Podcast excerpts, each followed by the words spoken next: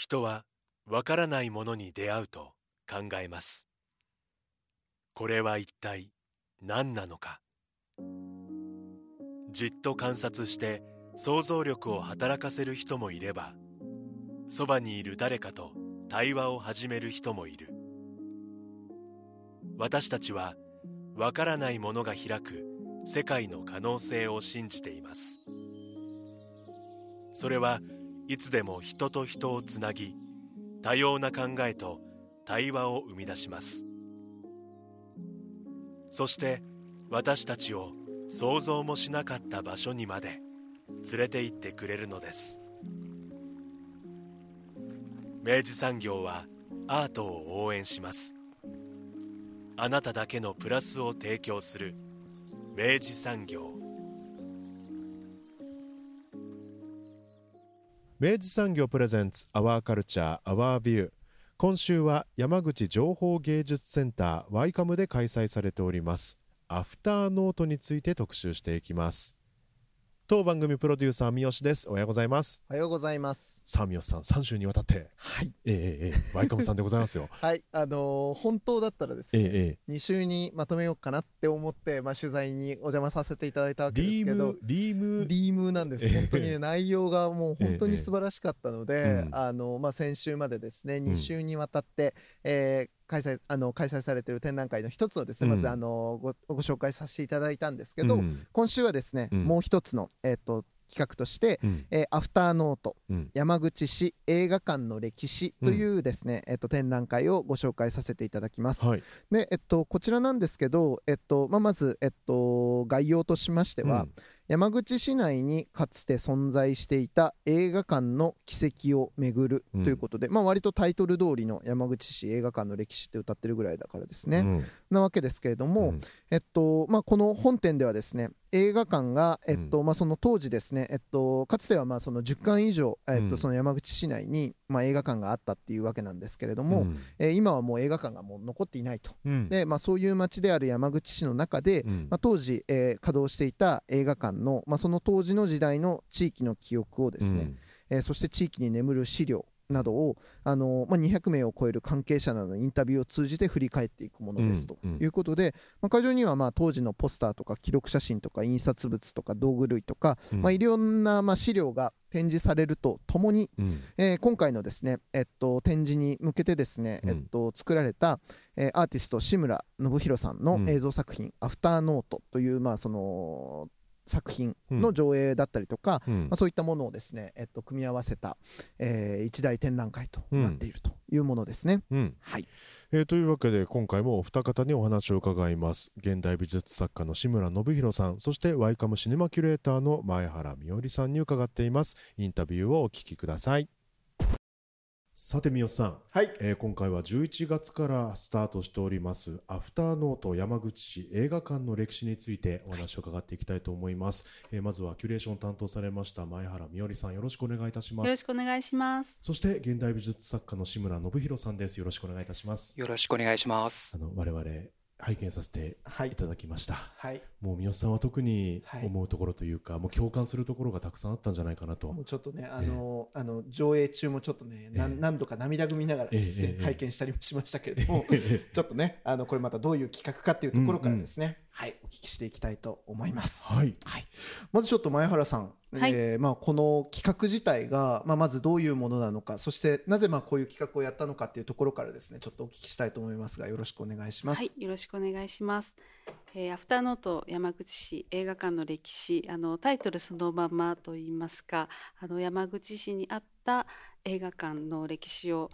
あの辿る企画なんですけれども、うんそもそもあの山口市は県庁所在地にもかかわらず映画館がないっていうふうにうん。ちょっと面白おかしく言われることがあるんですね。はい。で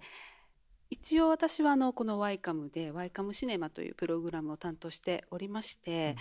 ミニシアターの役割っていうのは担っているつもりなんですけれども、うん。まあ、映画館がない、まあ、今の映画館でいうと、まあ、シネコンさんとかのイメージだと思うんですけれども、まあ、それがないって言われるのもうん。ちょっと寂しいなっていうところから、うん。じゃあそのかつてあった映画館というのはうん。どういう場所だったんだろうどういう時間が流れていたのかなっていうのをあの巡ってみたいなっていう本当に個人的な思いから始まった企画です。はい、でそのまあその興味から実際にご自身でそのリサーチをしていかれて、まあ、今回の企画になっていったみたいなことなんですか？あの初めはあのいらっしゃるお客様から昔はこういう映画館があったんだっていうのはちょっと聞いたりですとか、あの市内出身のスタッフからもちょっとお話聞いたりとかはしてたんですけれども、うん。まあ、本格的にリサーチを始めるにあたってはあのスタッフを集めてうん。開始しました。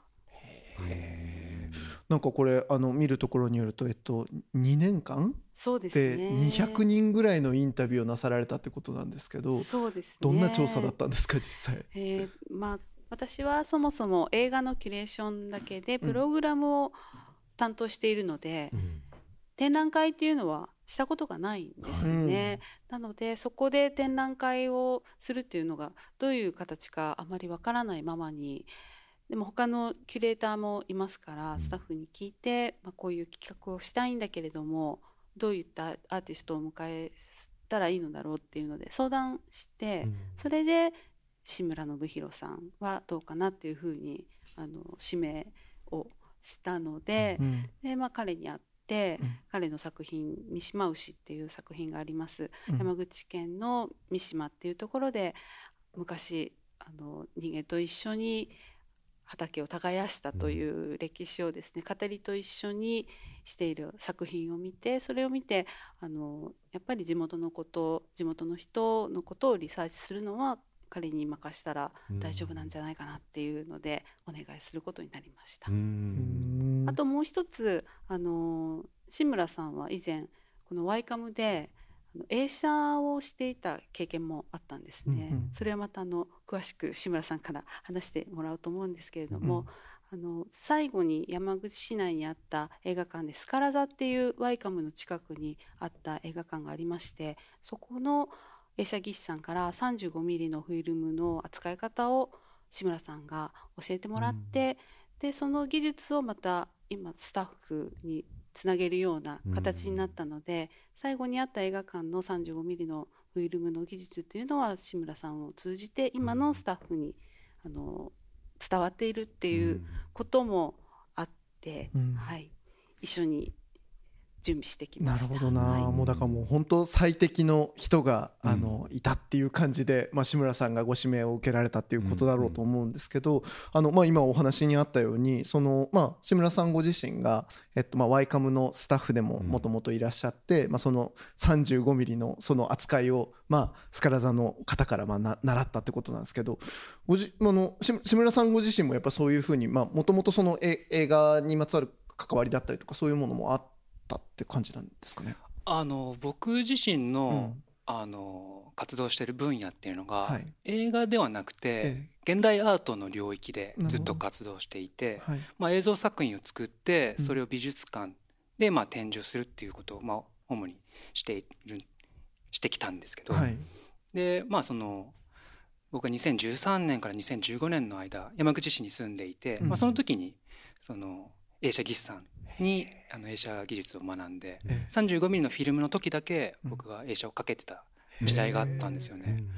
でまあそれは僕自身の映像メディアに対する興味っていうのもあって、うん。自分があの美術大学で映像を、まあ、作り始めた時っていうのがちょうどまあビデオなんだろうなカセットテープから、はいはい。えーデジカメに移行するような時代で,、うん。でフィルムっていうのは扱ったことなかったんですよね。そうでね。でなその時のフィルムっていうのが僕にとってはもう時代遅れのもの。はい。少し古いものっていう感覚で捉えてたんですけど、なんかこのワイカムでワイカムってすごい最先端のことをやる施設ってイメージがありますよね。うん。で実際やってるんですけど、うん。あの世界初公開の作品とかをここで作ってるんですけど、うん。その一方であのえ映写室、うん。スタジオ C の C の映写室に35ミリフィルムがうん。まだかけられるってことに僕すごいその2013年の時はい。感動したんですよね。うん。新しいものというん。古いものが同居していて、なんかそれをなんかあの一つの施設でやってるっていうのが、なんか僕はあのまあそのえ山口に、ね、住んで、まあ、関わってみたいなと思った、あのきっかけでしたね。はい。うんで実際そのあのスカラ座の映写技師さんから、えっと、習ったその、まあ、35ミリフィルムのあの、まあ、扱い方みたいなものを、はい、その後あのこの施設のまた皇族の人たちにも教えていかれたということなんですか、はいはい、そうですね。で僕があのえー、文化庁の、まあ、海外研修芸術家に、まあ、助成金を出して海外で研修に行ける、まあ、権利を得ることができて、ええ、2年間フランスに行くことになったんですよ。うん、でまあ山口に離れることになったんで、うん、えー、ここにいるスタッフの人に技術を伝承っていうほどではないですけど、はい、引き継いで、うん、はい、で今もまだあのやられてるっていうのがなんかすごく自分でも不思議なんですけど、はい、本当に素晴らしいですね。だしやっぱあのそういうやっぱりご自身のあの本当にだからその地の地の人から、地の映画人から、えっと、継承したものを、まあ、その本当にそれそれからさらに次の人たちに伝えていっている、まあ、その志村さんっていうでかつ映像作家でもある志村さんが、まあ、今回のプロジェクトに、まあ、抜擢されるっていうのは本当やっぱり前原さんのさっきのお話じゃないですけど、まあ、非常にもう完璧なキャスティングだなと思うわけですけど実際それの、まあ、このプロジェクトに、えっとまあ、参加しないかっていうことで、まあ、オファーを受けてからあのどんな形でこの準備だったりとか制作を進めていかれたのかをちょっとお聞きしたいなと思うんですけどいかがですか？まず初めは、まあ、どういった形にするかっていうのは本当に決めていなくて、はい、リサーチから始めたんですね。うん。うん、あの商店街の、まあ、もっとあった映画館があったところに、いる方たちのインタビューから始めるんですけれども、ええ、古い地図を、うん、あの1960年、うん、昭和35年って言いますとあの映画が一番あの黄金期と言われる時代ですね。そ、ねうん、の時の、えー、マップを地図を手に入れましてその地図を手に歩き出しました、はいで地図にまだいまだにその頃から残っている老舗のお店っていうのがあります、うん、そういうところに行って映画館のこと覚えてますかっていうので一軒一軒本当に割とじゃあもう地道な本当に聞き込みから始めてったって感じですね。あとはなんかね紹介してくれるんですよね一つのところを聞くとあの人詳しいんじゃないかって言って、あの紹介形式で,、でどんどんどんどん人が。すごい。テレフォンショッキングそうですで何人も同じ人が、なんだろう重複するわけですよ、はいはいはい、あだからその重複する人はすごい情報を持ってるどうやらキーパーソンらしいぞって。いうのがだんだん分かってくる。なるほど。あの展示とかを拝見してると要はそういった多分インタビューされてきたリサーチの中で出会われた方々の持ち物とかも展示品としてあったので、すごい方がやっぱりそのままいらっしゃる方多いんだなっていうのもまずびっくりしましたし、うん、それだけ当時からねあの思いとして映画というこう存在はやっぱり受け継がれているものはあったんだなっていうのが感じられました。うん、うん。実際そうやってまあ聞いていく中でまだだから最初は多分リサーチっていうことで、あのもしかしたらまだその具体的なそのアウトプット作品をどういうふうにするのかとか展覧会をどうするのかっていうこともまだ多分決まってらっしゃらなかったと思うんですけどなんかそれがこうどんな形であの今の形になっていったのかみたいなのっていうのはその後のプロセスというのはどういうものだったんですか？展覧会のタイトル決まった時ぐらいですかね、うん、本当にまあ去年はリサーチしていって、ええ、でそうするとだんだん情報が集まってきたり、うん、資料も集まってくるんですね、うん。はい、でそうするとだんだんおぼろげながら、うん、自分たちが何をやってるんだろうとか何ができるんだろうかって分かったんですよね。で思ったのがこれは何か新しいものをクリエーションするんではなくてすで、にあったもの残されたものを、えー、いかに編集して現代の視点で再解釈するのか、いわば本で言うと後書きを僕らは作ってんじゃないかなと思ったんですよ。なるほどなるほど。何か僕らが新しいものを提示するんではなくて、でそう思った時にその瞬間にパッて出てきた言葉が「アフターノート」って言葉だったんですよ。なるほどであのまあすごい魅力的な、えー、人たちに、まあ、取材できたので、まあ、彼らの言葉をやっぱり集めたいなと思って、うん、それはまあイン、えー、ドキュメンタリーっていう手法で映像作品を作ったらいいんじゃないかっていうのは前原さんと一緒に話していて、うん、まあ、その映像作品のタイトルを僕は「アフターノート」っていうタイトルにしたらどうかなと思って、うん、なんかそれが後書きっていう意味であったりとか、ノートっていうのが、えー、何かメモをする紙でのことではなくて、うん、消息っていう意味もあるんですよね。そのまあ、あの人の消息今どうなったんだろうかとか、うん、なんかその映画館って気が付いたらなくなってしまっていたっていうのが多分あの実際の皆さんの感覚だと思うんですけど、なんかその気が付いたらなくなっていた映画館の、まあ、消息をたどる、はい、っことがまあ本当に今回の展覧会ので見せたいことなんじゃないかなと思って、まあ、そういうタイトルをつけましたね。それがなんかまあコンセプトというか、うん。いやあの実際その「アフターノート」っていうタイトル、あのー、改めてこの作品、まあ、この展示と作品を見終わった後に改めて考えた時にあのあそうかと思ったのがそれこそあの例えば香水の残りがのことをアフターノートって言ったりするわけですよね。あるいは本当にそのなんだろう、えっと、目の奥に残った残響とかその要は残像みたいなものもみたいなものもある種そのアフターに残っていくノート的なものであるっていうことでやっぱり本当にその響きがこうなんだろうなこう反響していくというか、なんかそういう感覚を得てあこれ本当タイトルで実は全部言ってたんだっていうのをすごいなんかね感じるものがありました。いや嬉しいです。なんかね香りのことは後からそのなんだろうスタッフの方に教えてもらって僕分かんなかったんですよ、うん、でも香りのアフターノートってまあぴったりだなと思って、うん、何かっていうと目に見えないんですよね、不可視のものなんですよね、うん、それを可視化させるのが、まあ、アートの手法であったりとか、形式だと思うんですけどなんかそれが、うん、タイトルがなんか言えてるのがなんか僕は偶然にしてはバッチリでございましたよ。タイトルなのかなって。なるほど、はい、まあ、だからまあそういう形でまあこれはアフターノートっていうまあ一つのまあその軸がさせるぞっていうのがまあ見つかってって改めてえっとそういうまあそのキーパーソンを中心にお話をまあ今度はドキュメンタリーとしてきっちり聞き起こしていったっていうのがまあその制作のプロセスだったんですよね。はいなるほどな、なんかあのー、実際まあでもそうやってたくさんの、まあ、その素材が集まっていく中で今度はやっぱこれあの僕も割とあのインタビューとかあの取材とかっていうのを仕事でやる機会も多いからあのお察しするんですけど多分多分一個一個がもう語り落とせないあのとても大切なエピソードたちになっていくと思うんです。でそれをいかにまあ一つの映像作品にこう修練させていくのかっていうのは相当大変だったんじゃないかと思うんですけどいかがでしたか？大変でした。ですよね。そりゃそうだよね。大変なわけないですよね、うん、ね大変ですよなのであの撮影させてもらったんですけど泣く泣くあの使用できなかったものの方がやっぱり多くて、ねその時っていうのはもう基本的にはもうそこら辺はもう志村さんお一人で結構もうその編集の方針だったりとか作品化するっていうことでのまあ作家としてやっていくのかあるいはそれ前原さんと一緒にこう並走していくようなプロセスもあったんですか？どうでしたか？あの悩んだ時は相談してました、基本的にはもう任せてて悩んだ時にはとあとはまあ見た時にこっちの方がいいのかなっていうのは、うん、あのいうことはありました。うん、もうまあ、彼は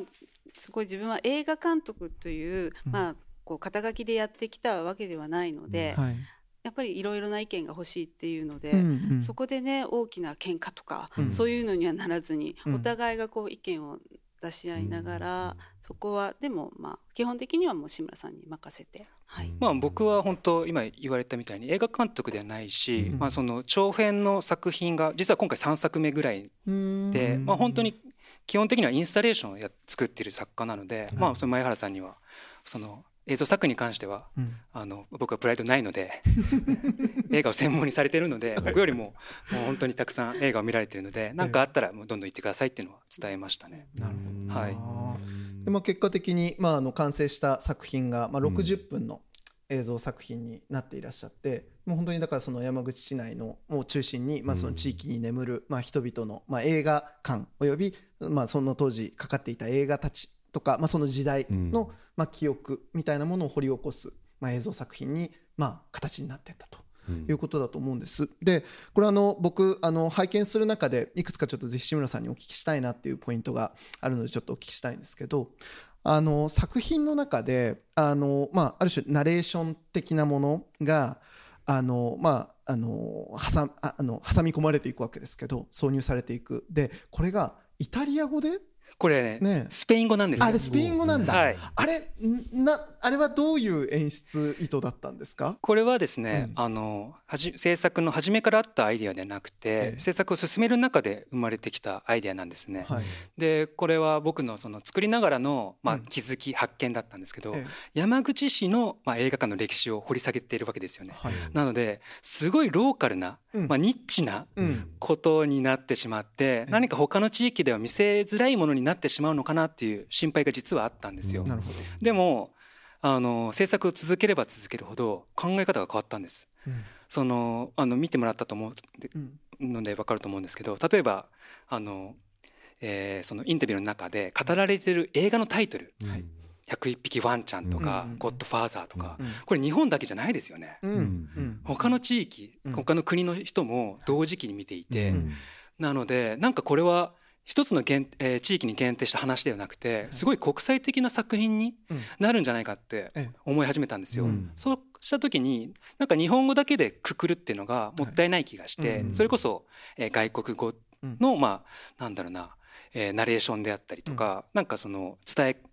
えー伝えるなんか切り口があった方がいいなと思ったのが一つ、はい。でもう一つはこれはあの、えーそのまあ制作のじ事情でもあるんですけど、はい NG の方が何人かいらっしゃったんですよ。はいはいはいえまあ、話はしてくれたんですけど、うん。もうあの顔も顔はもちろん声も出したくないっていう人もいたんですよね。うん。ですごくそれはなんか僕にとってももったいないなと思っていて、うん。で、まあ、そういうか方にはあの特にご年配の方が多かったんですけど、まあ、彼らの言葉っていうのがどうしてもやっぱ使いたいんですよね。はでそれをどうやって引き出せるかなと思った時に、うん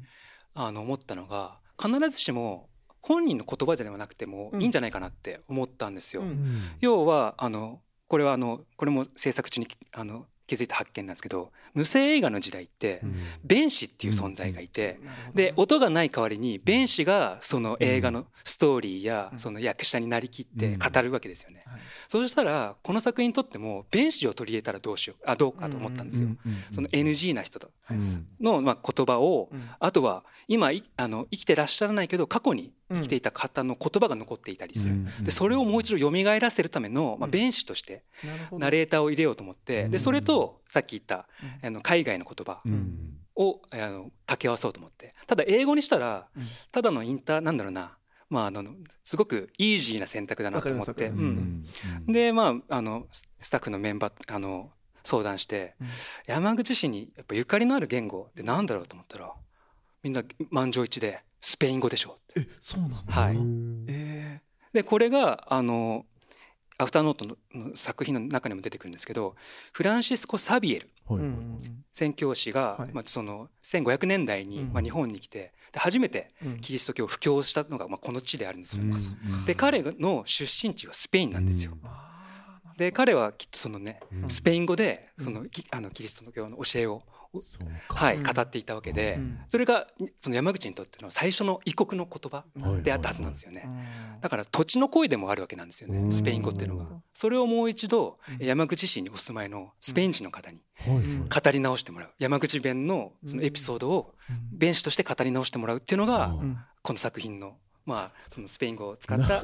由来ですね。なるほどな。いやあの本当字幕で出ているその日本語のあのまあテクストはあの山口弁なんですよ。うん。なんだけどあの耳から入ってくるものがその要は異国の言葉であるっていう、でもなんかそのある種のその抽象性みたいなものをあの留保しておく。でしかも画面はそのタイミングでは割とこうブラックアウトしてるというか黒黒の状態でその声だけが聞こえてくるみたいな。いうのが本当にそのやっぱこの映画のある種のその記憶をまあ見えないものを手繰り寄せていく手つきとすごく響き合うところがあってあのすごいユニークなやり方であそうか英語じゃないっていうことでこういう情感が発生するんだなっていうのは感じるところだったので今のお話聞いてすごい面白かった。あの質問もありがとうございます。なんか本当に僕はまあ現代アートをやっていて、うん。現代アートの面白さって何かって言ったらはい、前提を疑うことなんですよ。なるほど、はい。例えばドキュメンタリーだったら、うん。もう絶対本人の声がで語ら語られなければ、うん。なんか真実ではないっていうことをうん。もう一度疑ってみる。うん。うん。で特に今回は記憶っていうことがテーマになるので、はい。その記憶の手触りみたいなものがうん。うん。伝わるんであれば、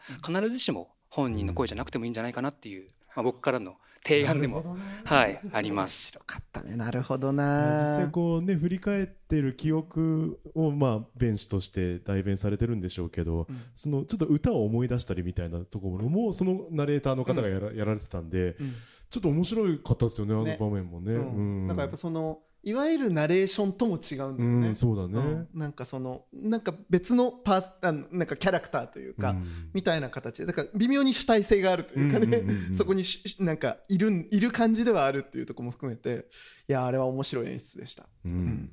あとやっぱその作品の僕あの本当冒頭からやっぱそのなんだろうな。あの街のなんだろうすごい俯瞰の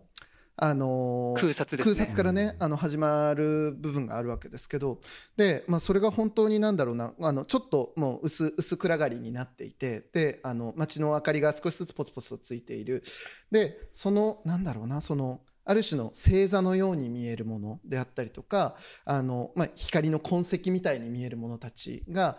後々にやっぱりそれが例えば残像っていう言葉だったりとか、星を見上げるようにっていう言葉だったりとかあるいは夢っていう言葉に置き換えられたりとかそういうやっぱいろんなこう詩的にこうなんかこう言い換えられていきながら、私たちが見ていたもの、あのはまさしくもしかしたらそのあの点と点を結ぶ星と星の間を結んでいく星座のような営みだったのかもしれないっていうようななんかそういうこう響き合うイメージみたいなものがこう映像の中でも本当に見事に誘導されていてでそうかえ映画を見るっていうことももしかしたらその要は何かこうパッケージになっているものをただ受け取ってアミューズメントとして楽しむっていうことだけじゃなくてまさしくその一人一人が引き受けたそれっていうのはなんか一つの点でしかないだけどやっぱその人の個人的な経験と結びつくことでまた違う星座がそれぞれに浮かび上がっていてそれの重なり合いが、まあ、一つの街の記憶になったりとか記録になってたりするのかなって思うとめちゃくちゃうまくいってんじゃんって思いながらもだえたっていうことでした。はい、すみませんこれ感想です。もう僕話すことないですね。もうすべてをね言ってくれました。本当い。ただきましょうかね他で喋ろうかな、うん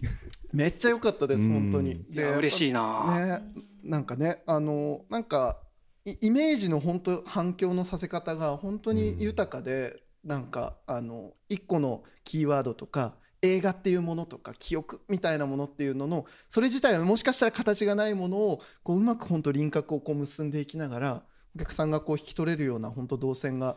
あのこれ、うん。なんかねこれ見よがしじゃなくやられてるのがいやエレガント。好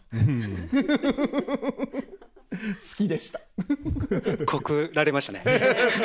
とっても好きでした。告白されました。ね、いやあとね、まあ、あとねもう一つね、うん僕すごい感動した演出があったんです。でこれは作品のあの始まる時にブザーをね鳴らされる演出をあのされてたんですね。で映画がブザーが鳴って、まあ、作品が始まるっていう、まあ、だからこれ古い映画館のまあスタイルをまあ再現するっていうことをやってらっしゃったと思うんですけどこれね僕本当にあのたまたま本当に僕が見た回でその風景が見れたからもうめっちゃ感動したんですけどブザーが鳴りました。でそしたら慌てて入ってくるあのおじさんがうん。こなれた雰囲気で、でもちょっとあの早足でスススって入ってきてで席座ってで見始めるっていうその風景を僕はまさしく見たんですよ。ああこういう風景だったんだっていう風に追体験する思いがあって、もうもう最高でした。もうあのそれ冒頭ですよね。そうです。そう初っ端から。ああこういうことだったんだっていう。その方多分よく来られててなんか同じ席に座ってらっしゃるんだろうなみたいな雰囲気も感じられて、うん。ね。ね。でもだから多分あの人で多分僕より少し年配の方でいらっしゃったから多分もしかしたらリアルタイムに本当にそういううん。映画を、そのブザーが鳴るような時代の映画を多分ご自身で見てらっしゃった方の多分原体験とそれがあの風景として僕の目の前で結びつく瞬間を見たので、いやーもうあーもうなんか今俺はいいかいい体験をしていると思って感動しました。あれあれはああのアイデアは前原さんのアイデアだったんですか？あれもまあリサーチで私もあの昔、ええ。あの押してたなとかなってたなっていう記憶はあったんですけども、リサーチ中に、うん。あのもう映画館としてはあの、まあ、営業はしてないし、うん。形もないけれどもブザーだけが残ってるっていうところがあったんですよね。それでもうね昭和30年代からうん。もう映画は館としては閉じてしまっているんだけれども、ブザーだけが残ってそのブザーは何かまあ違う他の事業で使われてたりとかはしてたみたいなんですけどその辺は分からないんですけれども、でブザーの音が鳴るっていうことですごくみんなで感激してまだあの声あの時の音が実際にうん。聞こえるっていうのってもう奇跡のようなことじゃないですか。うんそれで何かこれをちょっと生かしたいなって。展示の中に取り入れたいなと思って、うん。なのでその「アフターノート」っていう映像作品は毎時30分にうん。始まるんですけどその始まりの時に実際にスタジオ B の空間の中にブザーをうん。設置してもらって、ね、あれだからあのうん。作品の中に織り込まれた音響じゃないんですよね。そうなんですよ、ね。うん。普通はそうしますよね、ううん。ん。会場で実際に装置として鳴らしてるってことですよね。いやあれめちゃくちゃいいアイデアだと思いました。私あの本当にそのまああのこの企画自体がある種のそのあの当時の映画体験自体をあのまあ、継承していくというか、うん、まあ、一つ歴史化していくっていうことの意味でもすごくやっぱ重要だなと思ったのがそれこそ当時の映画ってあの時間から始まってその要はなんだその要はその回しか見れないっていう今ののとは違って、うん、ずっとループで流してたわけじゃないですか。であの時間から入ったら途中から見るようになるみたいなこととかっていうのが平気で起きてたのが昔の劇場の、まあ、興行スタイルだったと思うんです。でああそうかそうだよねと。でまさしくあそこでやられている、まあ、毎時30分って一応時間は決まってるんだけどとはいえ基本そのなんだろうな。もういつ入ってもいいし出てもいいっていうその映画体験自体もああそうかこれだわって思って。で僕もギリギリ小学生時代にその興行スタイルの劇場にも行ったことはあったのであなんか知ってる知ってる。この感じだわってすごいなんか自分の原体験と結びつくような体験でした。な。な。古言あろうが。ほらもうやけんほらもう俺がもう感動したらさ、ええ、古言してさずっと自分の話しかせんやろうが。いやでも本当になんか追体験という意味でもすごく多分これ世代問わず、うん、もしかしたらそのスタイルの興行を知らない方々にとっても、あの空間っていうのはまさに体験ができるっていう装置でもあるんだなっていうのは感じましたね。本当そうだよね、うん、いやもう本当なのであのとにかくやっぱ本当すごく満足度の高い、まずもうあのメインのある種のまあそのあの一番コアになる作品として、まあ、それがあったわけですけど。この展覧会ではまあその作品を中心にその周辺にですねいろんなまああのものだったりとかあの作品が展示されておりましてそのあたりもちょっと前原さんにこれお聞きするのが良いのかしら。あのどういうものが展示されているのかってちょっと教えていただいてもよろしいですか？はい、えー、アニメですとか映画が始まる、うん、まあ、起源と言われている厳冬期、こちらは、うん歴史民族資料館の方からお借りして展示しております、うんはい、またそれをどういうふうに使っていたかっていうのを、まあ、なかなか想像ができないですよね、はい、それは徳見七郎さんという山口市のイラストレーターがいらっしゃいまして、まあ、まだカメラがない時代の風景ですとか、うん、山口市内のいろいろなところの風景ですとか、まあ、一場面を残しているんですね、あのイラストに残していらっしゃって、はい、それはとてもまあ私たちが想像をはるかに超えたもう小さなことから大きなことまで日々の生活が描かれておりまして、うん、厳冬期で遊んでいた時の様子も描いてるんですね。うん、その様子をあのぜひあのやっぱり徳見さんを紹介したいなっていうところもありましてその原画も展示していますし、うん、また彼がその時代にあった職業分布図っていう地図も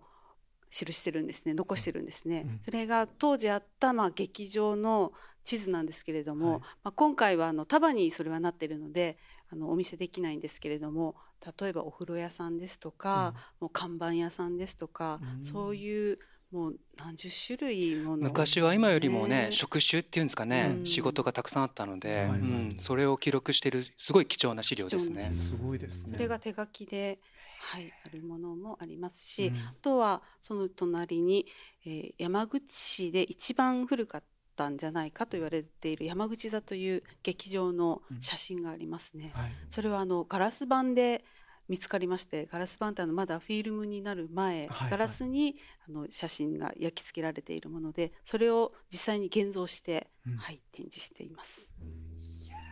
もうね、あの厳冬期はあの本当僕もあの言葉ではずっと聞いたことがあったんですけど、うん、実物見るの初めてで言ったらこうアナログのプロジェクターみたいなものですよね。うん、でまあそれで投影しながらまあそれであのまあ絵として見るものもあれば、うん、あれあの、まあ、その後のあのコーナーでも展示されてあったあの映画のそのポスターを実際にあの手書きであのポスターというか看板ですね。看板ですね。ねあの看板をあの作るときにその厳冬期を使ってらっしゃったみたいなエピソードもありましたですよね。そうですね。うん、あの厳冬期が入り口に一台とまた別の職業用の厳冬期がありまして、うん、それはもうその当時の看板絵師さんの手作りなんですけれども小さい写真を鏡の上に置いてで光で照らして、うん、まあ、大きな看板に写ったの、ものをこうなどっていく、うんうん、でそれを一番初めの看板の主体にするっていう機会も、はい、今回リサーチでね。そうですね。あの今回はまあそのワイカムでやる必然性みたいなところもすごく重要で、でワイカムはメディアテクノロジーを扱うアートセンターなので、はい、映画館の歴史だけを振り返るんでなくて、うんうん、映像っていうメディアの歴史を振り返ることができるものにする必要があるなと思って、うん、まあ、それでまあ厳冬期から始まって、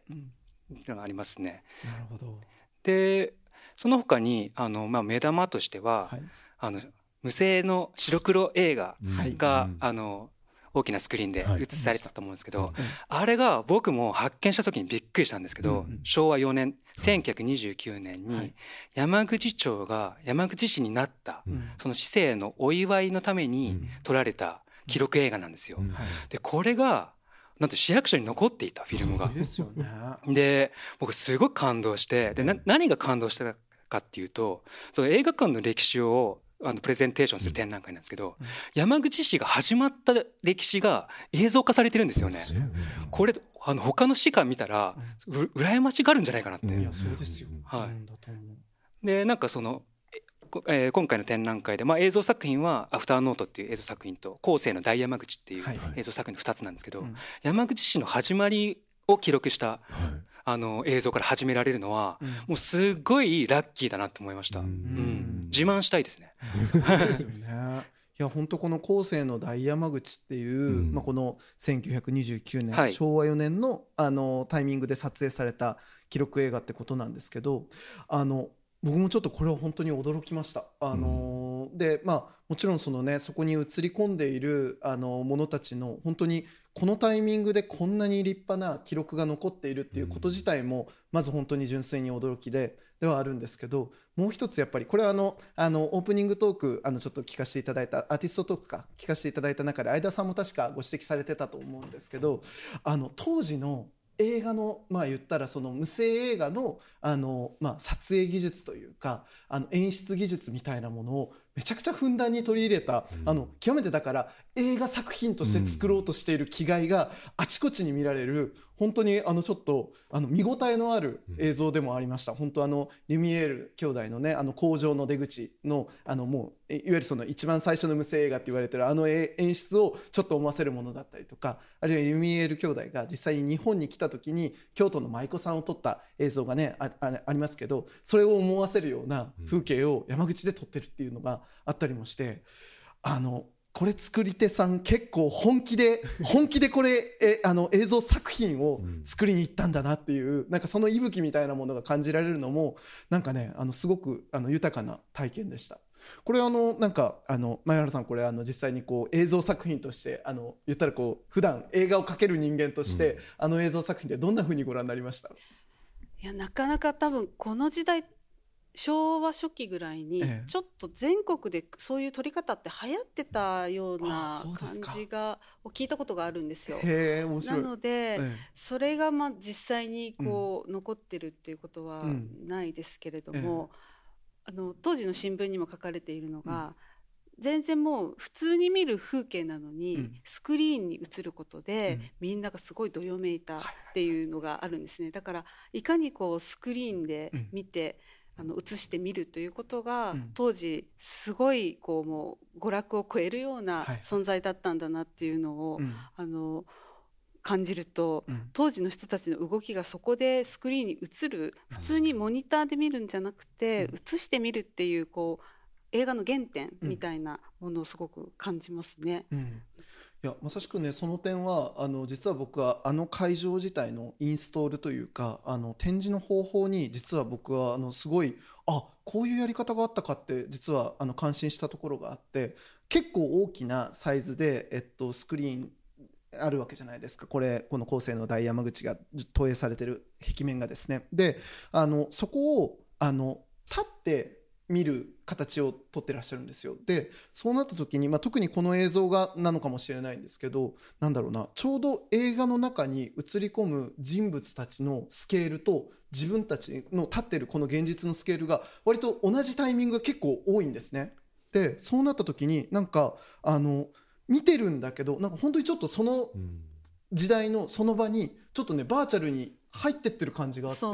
あれすごいインストール面白いですねあれね。あれだけもう初めに決まりましたね。あの展示法はもう即決まりましたね。あれをまあ市役所から借り入れてデジタル化して展示していいって決まった時にもうすぐあの構成あの入り口からも見えてで近づいたら今おっしゃられたようにあのヒューマンスケールで見せる。で少し角度をつけていざなうようなあの見せ方をするっていうのはすぐ決まりましたね。そこはなんかやっぱり僕がインスタレーションずっとやってるのであの、まあ、専門分野としてやってるので、はい、いやびっくりしました。本当にあの今までその要はえ映画を単純にあのスクリーンで見るっていうことはやってたわけですけどああいう見せ方をしたらあのこんなになんか境界がこうああなんか曖昧になるというか、うん、一緒に一緒にこう享受する感じになるんだっていうのはめちゃくちゃ驚きました。今回のあの金龍館自体の、メインのビジュアルですね。ね。はい、村藤直子さんとかが撮ってらっしゃった、はい、あの当時の写真群がすっごい綺麗にファイリングされて残っている。ねこれのストーリーがいろいろありまして、はい、お孫さんがこの映画館を建てた金龍館を建てた村藤金槌さんのお孫さんが提供して、はい、村藤家に残るアルバムを丸ごと、あの貸してくださって、私たちも本当にびっくりしました、ね、もう割とリサーチを始めて後半に差し掛かるかなぐらい折り返し地点ぐらいで、うん、まあ一つあの初めの構想がうまくいかなくて、ちょっと挫折を許可が下りなかったアイデアがありまして、はい、時があってさあどうするかってなって、もともと予定していた展示物とかがやっぱりできないってなって、まあ、こういうことも、まあまあ、予想はできたんですけれども、さあどうするってなった時にこの写真アルバムに出会って本当にこのアルバムに出会えなかった時の展覧会を考えたら恐ろしいってずっと志村さんは言ってました それこそ志村さんに多分その映写のことを教えてくださったスカラ座のあの映写技師さんなのかしら。あの方があのインタビューの中であの自分はその昔のことをあのお話しするのに、まあ、ちょっと後ろめたさがあるのだっていうエピソードをお話しされる場面があったように思う。あれは違うの映写技師さんではなくて社長さんですね、うん、映画館の社長さんであのあの場面はでも僕はすごく重要だと思っていてやっぱりあのそうだから多分ご本人は多分もう話せないあのこういうきっかけがないとやっぱりそのなんかねお話ししづらいこととして多分ご自身の中で処理しなきゃいけなかったんだと思うんです。だけどやっぱりこういうきっかけがあってでこういう企画があればこそあれを残すことに間に合ったということがやっぱりすごく意味があることででそれはもしかしたらやっぱりこのワイカムっていう施設がある意味とそのまま接続することなのかなとも思ったのでいや本当にあの返す返す素晴らしい取り組みだったと思います。あのまあ、今回こうやってあの、まあ、まず一回形にされてまあ、あの今もうこうやっても多分形にするのにとにかく必死だったと思うんですけど今だいぶまあいろんな方から反響もあの来てるんじゃないかと思うんですけどあの実際まあどういう今手応えがあるのかそしてまあこの営みをまあ一つ完成させた後に今後なんかどういうことにつなげていくことができたらいいなみたいなイメージだったりとかアイデアとかっていうのがもしあったらちょっとそれぞれお二人お聞きしたいなと思うんですけどいかがですか？まあもう始まってすぐにまた新たな情報が入ってきたりと。おおすごい。研究は終わりませんね。そうですね、続くまた新たな劇場が見つかるとまたいいなっていうふうに後書きの後書きでは書かせてはいただいているんですけれども、はい、実際に本当にそこで働いてたとか私たちがリサーチで見つからなかった情報っていうのが集まってきてるんですね。うん、でもそれをまたそのままあの後世の大山口もそうですけれども掘り起こされては眠って掘り起こされては眠ってって眠ったままになっているものっていうのがたくさんあると思うんですね。でまあ今回形にできたので、まあ、何かしらそこにいつでもたどり着けるような本当に場所でありたいワイカマそういう施設でありたいなっていうのも思いますし当時の工業士の方たちもやっぱりいいものだけではなくて、まあ、ビジネスもやらないといけないけれどもやっぱり自分が見てほしいものはあの上映したいっていう気持ちですごく葛藤してたっていうのも読み取れましたので、まあ、そういう部分も今も現代もあの本当に重なるので、そういう思いっていうのは共感しますし、まあ、今回の開館20周年迎えまして今後また未来に生かしていける思いをあの今回知れたなっていうふうにいい機会だったと思っています。そうですよね、はい、前原さんからしたらある種その先輩プログラムディレクターたちの話を直接聞いてきたっていう経験ですよね。本当にそうですね。はい。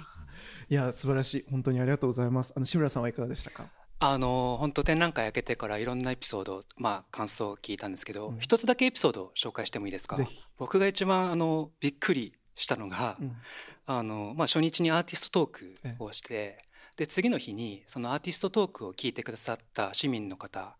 うん、えー、70代ぐらいのまあ自分の母親ぐらいの、まあ、世代の方があの僕のところに来てくれたんですよね。うん、で一冊の本を持ってきてでそれが、えー、1967年の、うん、えー、ピカデリーでっていう劇場が、まあ、出てきたんですけど、ピカデリーで見た時の「風と共に去りぬ」の、まあ、リバイバルなんですけどその時のパンフレットを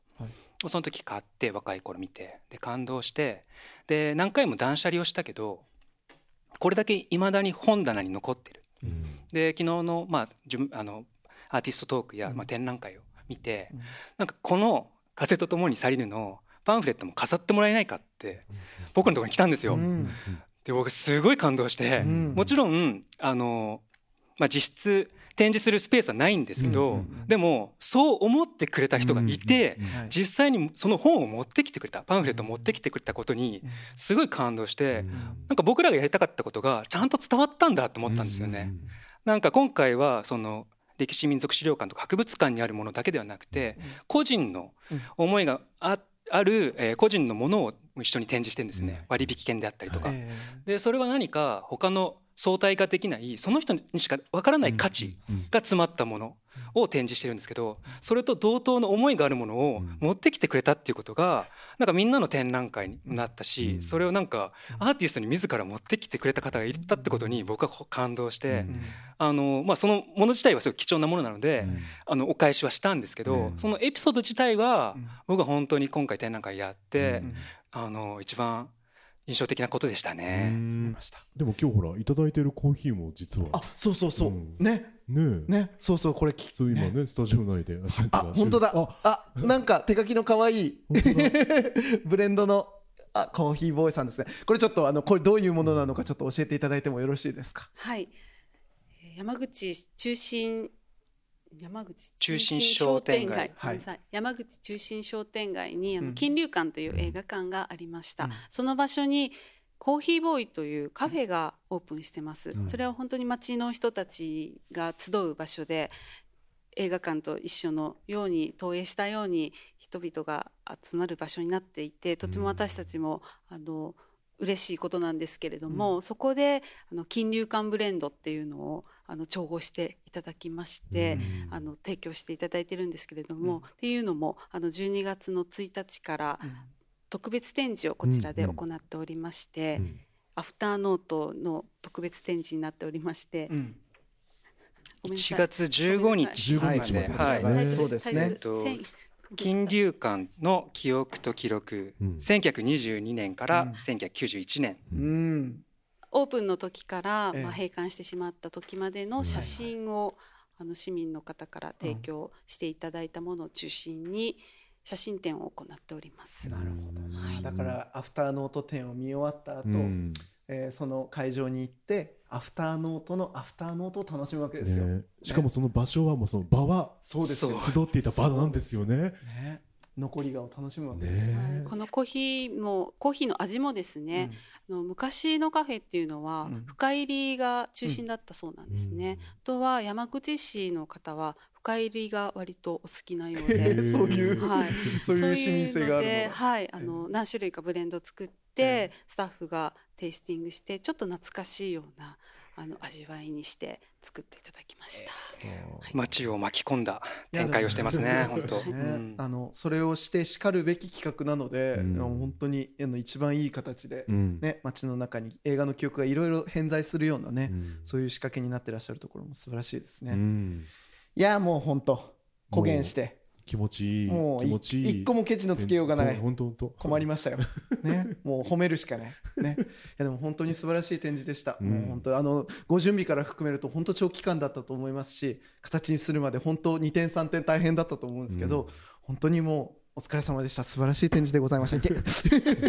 もうマイクの場所さえ忘れてしまうぐらいに、えええ明治産業プレゼンツアワーカルチャーアワービューエンディングの時間となりましたえー、いや素晴らしい展示でしたし体験でしたねこれはね。ーいい内容だった。いや本当にまたこれが遊べる図書館とやっぱ同じこう 場所で同じ時期にやってるってのがね。そうなの。うん。やっぱそのなんだろうなあのーまあその表現されたもの、うん。そのそれはアートっていう名前で流通することもあれば、うん。まあ、そのクリエイティブとか、うん。なんかいろんな言い方で、あのー表現しうるものだと思うんですけど、うん。まあ、そういうものがなんかんどういう形でその僕らのうん。本当生活とか人生とか、うん。社会とか、うん。そういうものに作用するのかうん。でみたいなことをですね、うんうん。こう考えを深めるっていうことで言えばなんか本当今回ねこの「遊べる図書館」っていうその同時開催中の企画とこの展覧会を一緒に体験できることがうん。すごく意義深い。ね。うん。あと遊べる図書館の時に伺いましたけど声のライブラリーがうん。実はもう一箇所ね。あったりしてね、うん。そっちはこのアフターノートをご覧いただいた後もしかしたら、うん。えー皆さん声を残されるんじゃないかなっていう場所にあったりしますんで、うんなそんかだからやっぱね、うん。あの大きい単位で本当ねうん。街とか、なんかあのーねまあアートも含めてなのかもしれないですけど、みたいなことではなく本当その個人の何でもない体験とか、うん。取るに足らないとされていたような記憶みたいなものが、でもやっぱり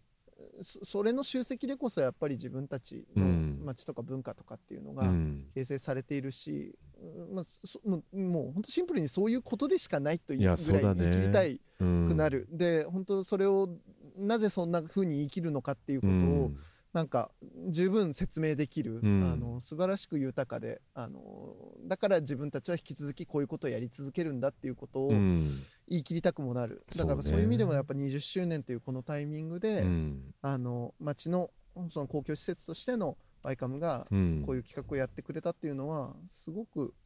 いいそうね。体験でしたね。そうやっぱ記録として残す